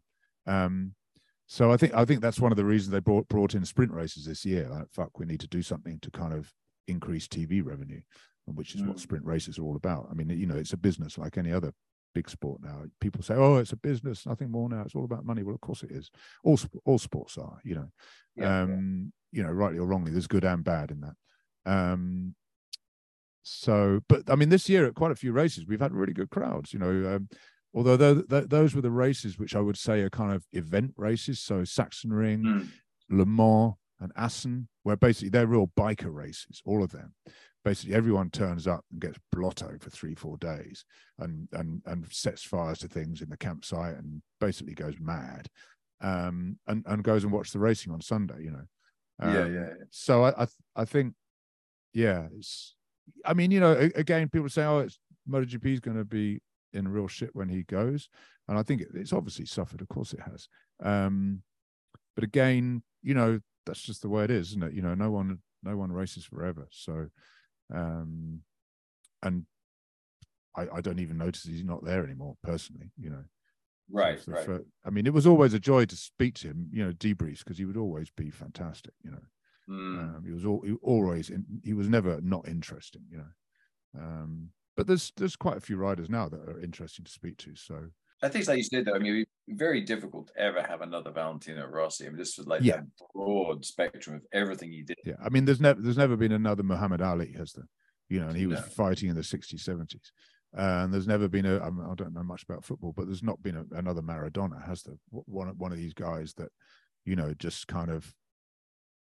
I mean, obviously, for, often for bad, the wrong reasons, but you know, just became this sort of huge figure of of just fascination, really. You know.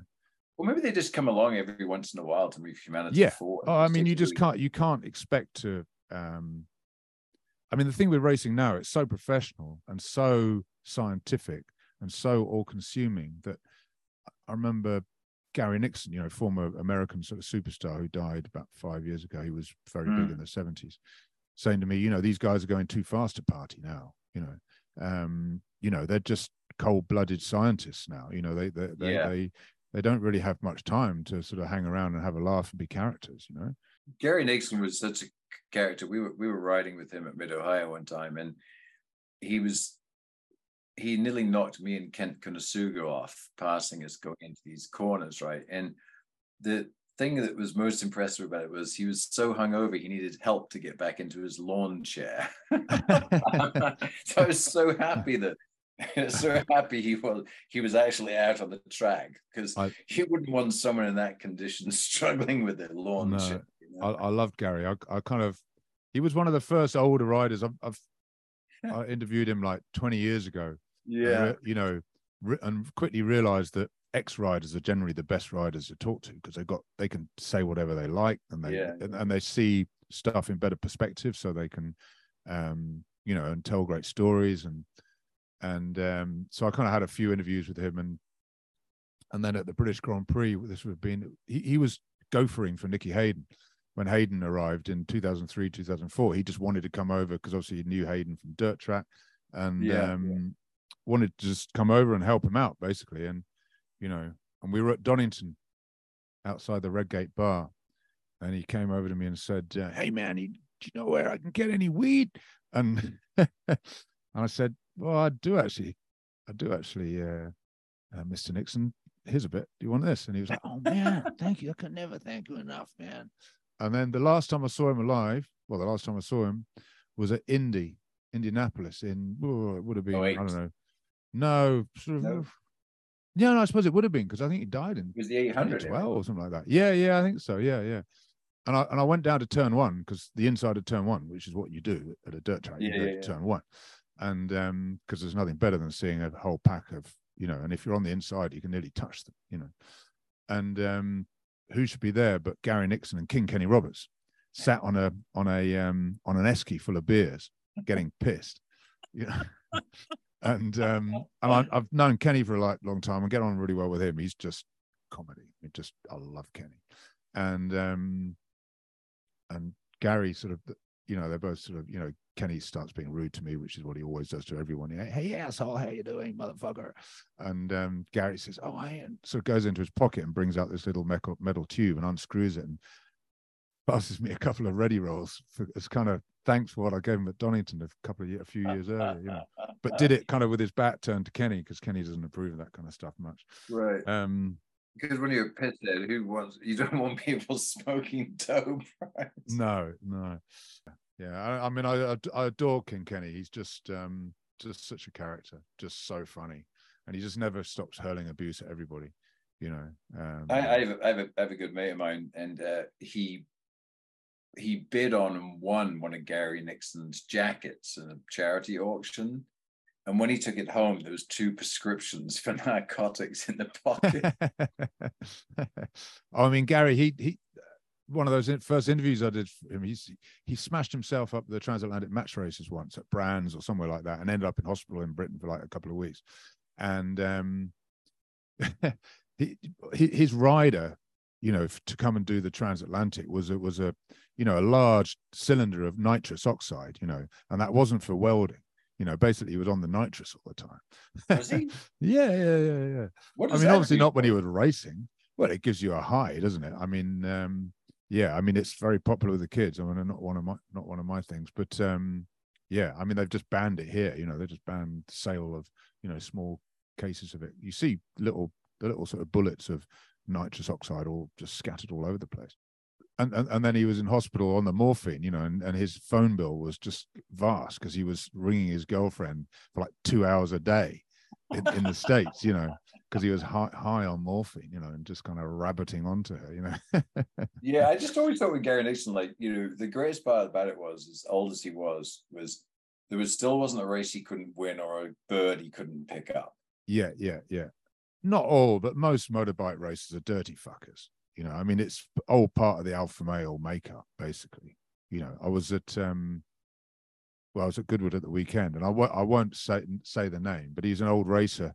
Um, used to be a Grand Prix racer in the fifties. He's eighty nine, and uh, we were up at the top of the hill after doing our run. He was still riding bikes there, you know, and um, a marshal who knew him because he lives not far from Goodwood sort of came over. A woman marshal was probably sixty odd, you know, and says, "Oh, hi, I can't, you know, I can't be here, not come say hi to you." And she she came over and said hi, and, and straight away he he put his arm around her and then had his hand up inside her belt, you know, and down the bottom. He just said, "Oh, for fuck's sake, man, you're 89, give it a rest." But you know, that's that's motorbike races for you, you know. Except me, obviously, I'm very well behaved. Right, well married, well, well behaved. So, so basically, um, Rossi left. I mean, MotoGP is moving on. I mean, you're doing some really great insight, I think, in the in the MotoGP world. I don't know if people know how to follow you, but I mean, you're getting the sort of stuff that is very, very insightful from the riders, the mechanics, the electronics, the suspension. I mean, it's really it's very interesting stuff. I mean, you enjoying that now? Thanks. Yeah. Uh, know, well, I love it. That's what that's what I love Mm. doing. I mean, I just, I mean, I had to do it for quite a while. I don't Mm. anymore because you know my sort of work, work has changed. The way I work has changed. But you know, basically, I would have to write race reports like everybody else, and, and it's just Mm. and rate news. So and so to Honda, so and so to Suzuki, this happening, that happening. You know, and I just. It never really interested me much, you know. It's just fucking news. Who cares, you know?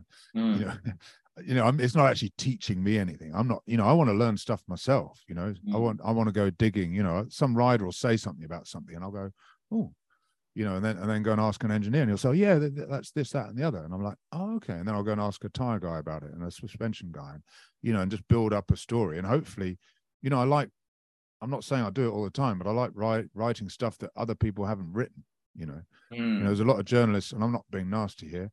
Um, there's a lot of journalists in the in the in the press room, and this is because it's their job, who are just there all writing the same bloody stories. You know, right. you know, like you know, will Marquez leave Honda? Oh, da, da, da, da, da, da, da, you know, um, this happening. I, yeah, I enjoyed the one the other day with Jonas Folger, like giving that perspective Right. about what it was Yeah, like having yeah, I mean- MotoGP then and being coming Yeah. back to it now with the changes. I mean, that Yeah. to me is fun stuff. So you're all you're always thinking how you know how where's an angle, where's a different angle, and I was suddenly thought, yeah, Folger. So the last time he rode a MotoGP raced a MotoGP bike was in 2017, and now he's back. Now, um, uh, he, he got sick. He got sick. He got sick, so he couldn't race for a few years, and he's, he's now back as a test rider for KTM, but obviously when Pol Espargaro got hurt, he was drafted in. You know, he's a couple of seconds off the pace, but you know that's pretty fucking good. You know, that's fast. You know, very few people. You know, I think if you put most superbike riders, well, I, it's it's not an argument I want to get into, but uh, maybe it was a second and a half, two two seconds off the pace, which is you know not not a lot. And and but he was the one guy. I suddenly thought he's the one guy that can actually give you the exact comparison between a 2017 MotoGP bike, which was just when wings were starting to come in, and before all the devices, and a and a 2023 MotoGP bike, and and and he was just brilliant at that. Just ex- intelligent guy, perfect English, um, and you know a lot of the stuff he was saying was just sounded horrible. You know, the way they have to ride these bikes, you can't ride a MotoGP bike naturally anymore. It's not like a normal motorcycle. You have to ride it the way the engineer tells you. You know, he'll say, right, you've got to use 1.5 brake bar brake pressure at 40 degrees into that corner. And then you've got to uh, use 50% throttle at sort of 45 degrees coming out of that corner. You know, I mean, it's so technical now. And you've got to put, you can put your arm, you can put your knee out there because it won't affect the aero, but don't put your knee out there because it will affect the aero. All this kind of stuff. Because, you know, because they, they've got so much data now that they can see exactly what works. So, you know, in so many ways, it's getting more and more like F1, you know, that the rider, uh, the rider just can't make the difference anymore because you have to ride the bike the way it tells it needs to be rid- ridden you know. Um, so I, I think there's a lot of th- sort of um, technical directions that the sport is taking which i don't the championship is taking that i don't like at the moment. But the problem is the way the rules are decided which is by uni- unanimous factory support um, they won't they can't change you know because ducati's never going to vote for um, and and some of the others wouldn't either to to get rid of you know all these you know all the downforce aero and the ride height devices and the whole shot devices and all that kind of stuff you know. Um at goodwood casey stoner did a like 20 minute debrief with a journalist and um just basically spent uh casey's a bit like me he's a bit of a kind of negative glass, glass three quarters empty kind of guy. So he's always whinging like me i like i like a good whinge and a good moan. What's being english right I mean, we're not whinging we're not happy right? Exactly exactly. And um and he spent 20 minutes slagging off the championship saying where it was going wrong you know basically for all the reasons i've just told you. Um, and it was funny because Dorna were filming the the the interview with a camera crew. I've not seen them use it, one word of it. You know well a couple of words when he was talking about other things but he he we were talking to him about 20 minutes and he spent about 15 of that just saying just moaning just, right? just say well i mean you know I, I agree with him you know i agree. You know he's all about give control back to the rider. You know you don't need anti-wheelie. Why do you need anti-wheelie? You know that's the job of the rider to get over the front of the bike and modulate the throttle you know to keep the front end just high enough so he's got good acceleration but not so high that he has to shut off and lose acceleration you don't need a c- computer to help you with that um, and this is why we don't see the riders clambering around the bikes as much. You know, I mean, we still see guys like the KTM. I think can be bit, ridden a bit more loosely. We see Binder. You know, he, you know, the only way, the, yeah, the only way he he says he he hate. Asked him about it the last race, and he says he hates the feeling of the rear tire being behind him because that that also because then it's overloading the front, you know, because all the weight's going on the front. So if he kicks it out to the side, that's actually how it starts breaking, and he just keeps it sideways the whole time. Because obviously he's helping stop the bike by that by skidding the rear tire and he's also taking load off the front tire. So you know i, I love all that kind of stuff. I, I, love i love those i love that kind of stuff you know because it just makes me think holy fuck you know. Um i i think MotoGP is quite a difficult sport to appreciate unless you've got a reasonable idea of what motorbikes are like to ride or race or whatever um which I, which is why it's a small sport because unless you've ridden a motorbike I, I, think it's very difficult to appreciate it, which is why it's only big in the countries where people ride motorbikes. You know, be it um, Spain, Italy, um, and and Southeast Asia. You know, it is a bit sad. You know, when I worked for Speed Channel that used to run, eh, well, then AMA Superbike races, World Superbike, and MotoGP racing. I used to look at the numbers, the stats and the figures on the, the viewership, and yeah. you could have seen the numbers the year Nicky Hayden was Laguna Seca on American soil as the number one rider in the world and compare it to the most generic truck pulling or you know yeah piston yeah. polishing whatever bullshit speed used to run, you'd been like, what the fuck? Like, like does nobody in this country watch? I mean, it was just pathetic numbers, really. Yeah, it's. it's I very had a sad. very It's very generic sad.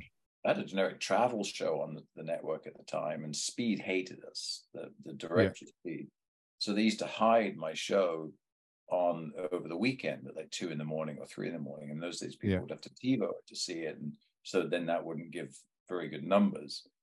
And our numbers were way better than MotoGP for Yeah. just a generic travel show. So Yeah.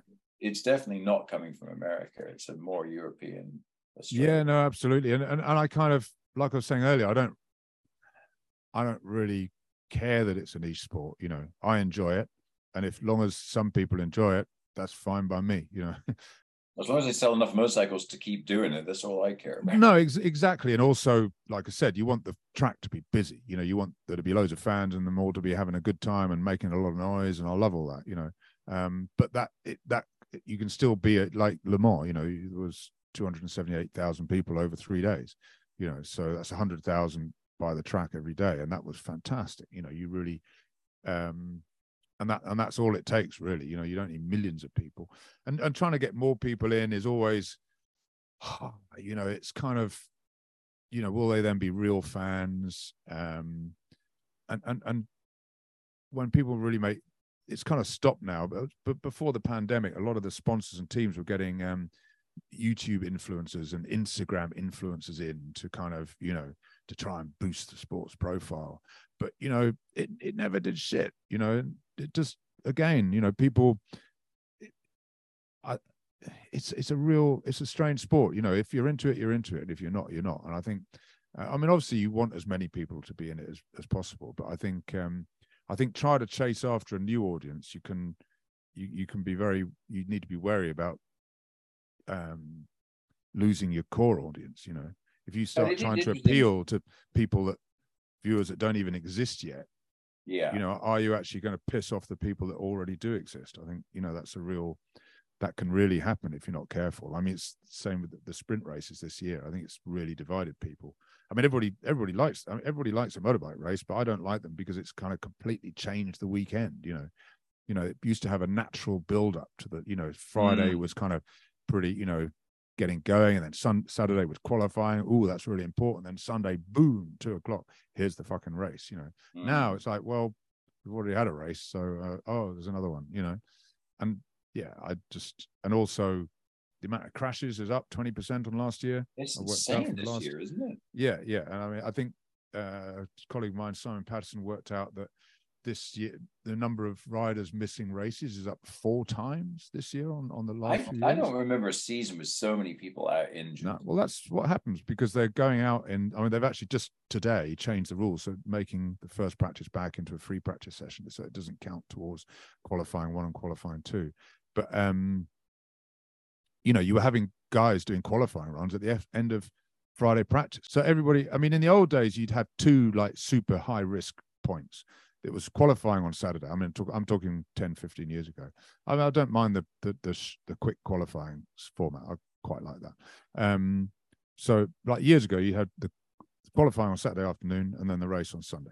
Now you have FP1, FP2, Q1, Q2, sprint race, real race. That's six, you know, and and, Yeah. and you know, so it's complete. It's a safety thing, you know.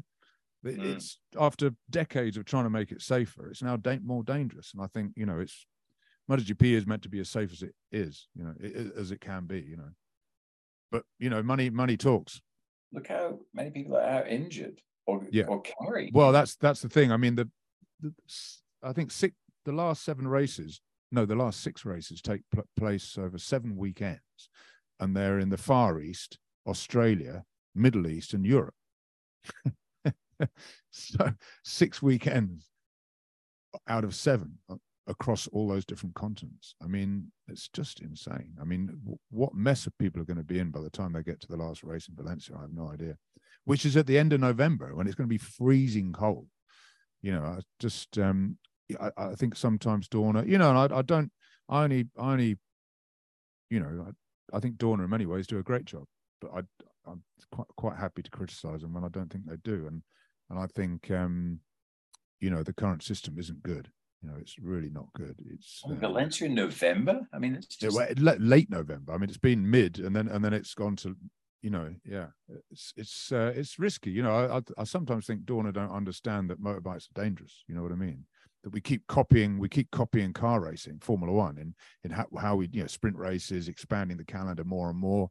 But you know, when you crash a Formula One car, ninety nine times out of hundred, you just get out and walk back to the garage. You know, s- motorbike isn't the same. You know, even when a rider crashes and it says rider okay, quite often they're not. They're in a lot of pain. There's not a rider on the grid that isn't carrying new or old injuries ever, really. Ever? they're all hurt. No, I, I wouldn't. I wouldn't say so, because they crash so much now because they're chasing tenths and you know, hundreds and thousands every bloody lap, aren't they? You know, you, they're they're all pushing to the limit and the beyond all the time. You know, which is yeah, and that's that, that's why they crash so often. You know.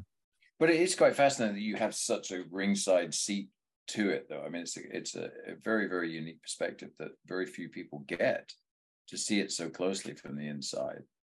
I- mean, you you you never become blasé because you know you know these guys are just you know complaining about safety getting worse. But what has always appealed to me about racing and motorbikes and me riding and racing and stuff is it's not the danger, but that that's what makes it kind of feel important to me that these guys are actually going out there and risking their lives, you know, and they still even in MotoGP they do still get killed, you know, and um, and and that to me gives it a kind of gravitas that a lot of sports don't have. You know, it was like Ernest Hemingway said, "There's only three real sports." I think he said uh, mountaineering, uh, motor racing, which would include motorbikes, and bullfighting. You know, he obviously loved bullfighting.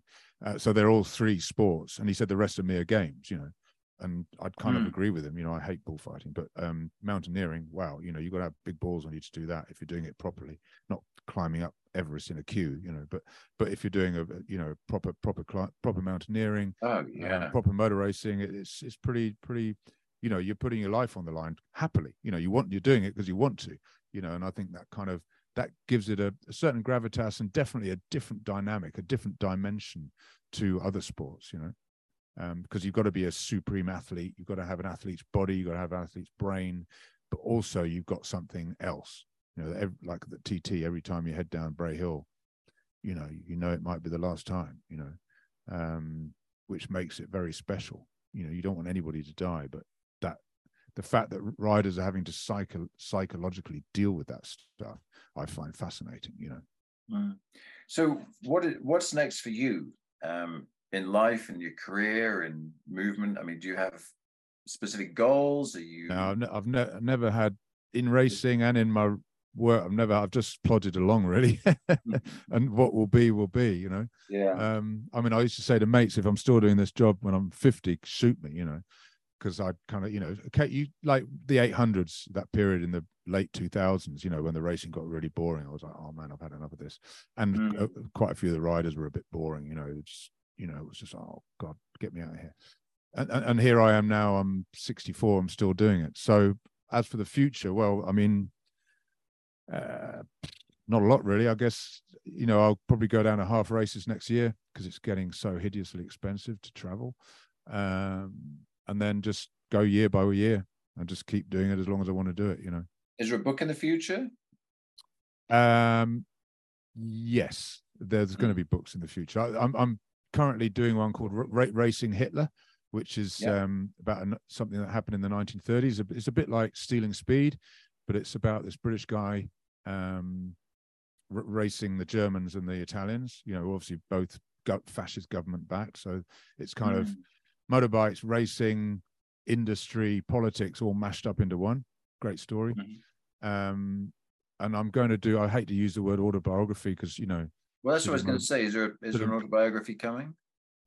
well, I mean, I've I've kind of been making notes for a year or two, but it's really difficult to write about yourself. It's a completely different ball game to writing about other people. You know, because a you don't want to sound like a complete cunt or a complete prick, do you? Mm. Um, so you're trying to not to sound like a complete prick. And It's trying to find the right voice to discuss. exactly. So I've been re- reading a lot of autobiographies and reading a lot of Hunter S. Thompson, and you know, trying to find a way of talking about yourself where you don't just sound sound like a complete idiot. Um, because obviously there's the journalism that I've done, the racing I've done, and and other stuff, and uh, and then being in the paddock for all these times. So there's like my racing, um, and and then being a MotoGP journalist. That would be the that's the two stories. You know. Yeah, and that beginning period of time where the industry changed and shifted. With, Yeah, yeah, and and also just being a biker in the seventies was, you know, there's lots of lots of great tales from that. I mean, just the kind of crazy things, you know. I think that not just me, just sort of everyone did back then. Everybody was a lot madder back then. I think, you know. it's all a bit sane now, isn't it? Yeah, I mean, you know, I, I think it's very hard to get away with riding like a maniac nowadays, and you get locked up if you do. You know, you don't just get a rap on the knuckles; you get fucking locked up. So, um, and obviously, I don't condone people ride riding like maniacs, but I do like seeing them ride like maniacs. You know, there was a guy at the Festival of Speed on on on the I think it was on the Friday was there? No, on the Thursday when I was there, riding up on a on a Norton road bike, and he had this supercharged engine with a fairly long wheelbase. I don't know what it was, and it's a mile long hill climb, and all the way up and all the way down, he was doing a rolling burnout, just smoking the rear tire and just do it going from opposite lock left to opposite lock right to opposite, and just Yeah, yeah, yeah. And I was riding along behind him on the way down, and just and just watching, just like thinking, this is just fantastic, you know, just fantastic. So yeah, I mean that that's probably it. I'll probably you know just write less and less until I've had it until I keel over and die probably. Um, but I like I say, I just have no plans. Just take it as it comes. See if I enjoy being lazy. 'cause I kind of am lazy, but um, I'm not sure how much I'll enjoy doing nothing. I, I may get into it. You know, I've got a lot of drinking time to catch up on with all my mates. you know. right. Well, look at the pubs open every day, so it's not like Well, no, exactly. And and the thing about getting old is that you've your body doesn't matter anymore. You know, you haven't got anything to look after.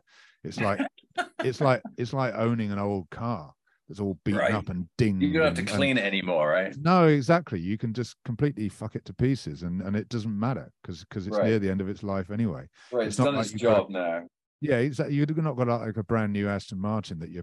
I've never had a car like that. Never want one either. But um, that you're kind of worried about, and and you know, it's like having an old Ford Fiesta, like my, my first ever car, which was just dinged all over. You know, I didn't give a fuck about it.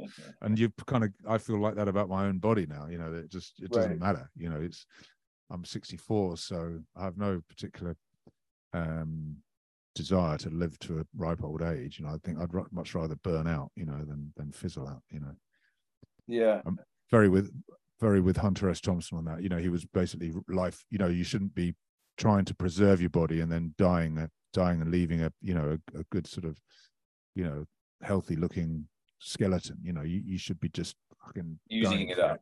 using up your body, and just Yeah, and yeah. at the end just going woo. You know, that was a ride, wasn't it? You That know, was you- a hell of a ride. you Well, I mean, I mean, it's been a hell of a ride to here, so I mean, there's no reason that it shouldn't continue, right? Well, yeah, hopefully, you know, yeah. I mean, you know, I, I love having front, getting out, going out and getting messed up with my mates. So long may that continue. And um, yeah, and yeah, I'll, be- I'll be going to MotoGP races for a while. Um, but yeah, just take it as it comes. One thing that I just suddenly jumped in my mind from when you were talking about Graziano Rossi. Um, do you remember him racing a KB1 Bimota? No, I mean, I've I, I used a photo of that in, I think it was an endurance race in Italy or something. I, I only remember him racing. But he did. He raced a KB1 Bimota, right? Yeah, he did. Yeah, yeah, he did. Yeah. I know where that is. Oh, really? Wow.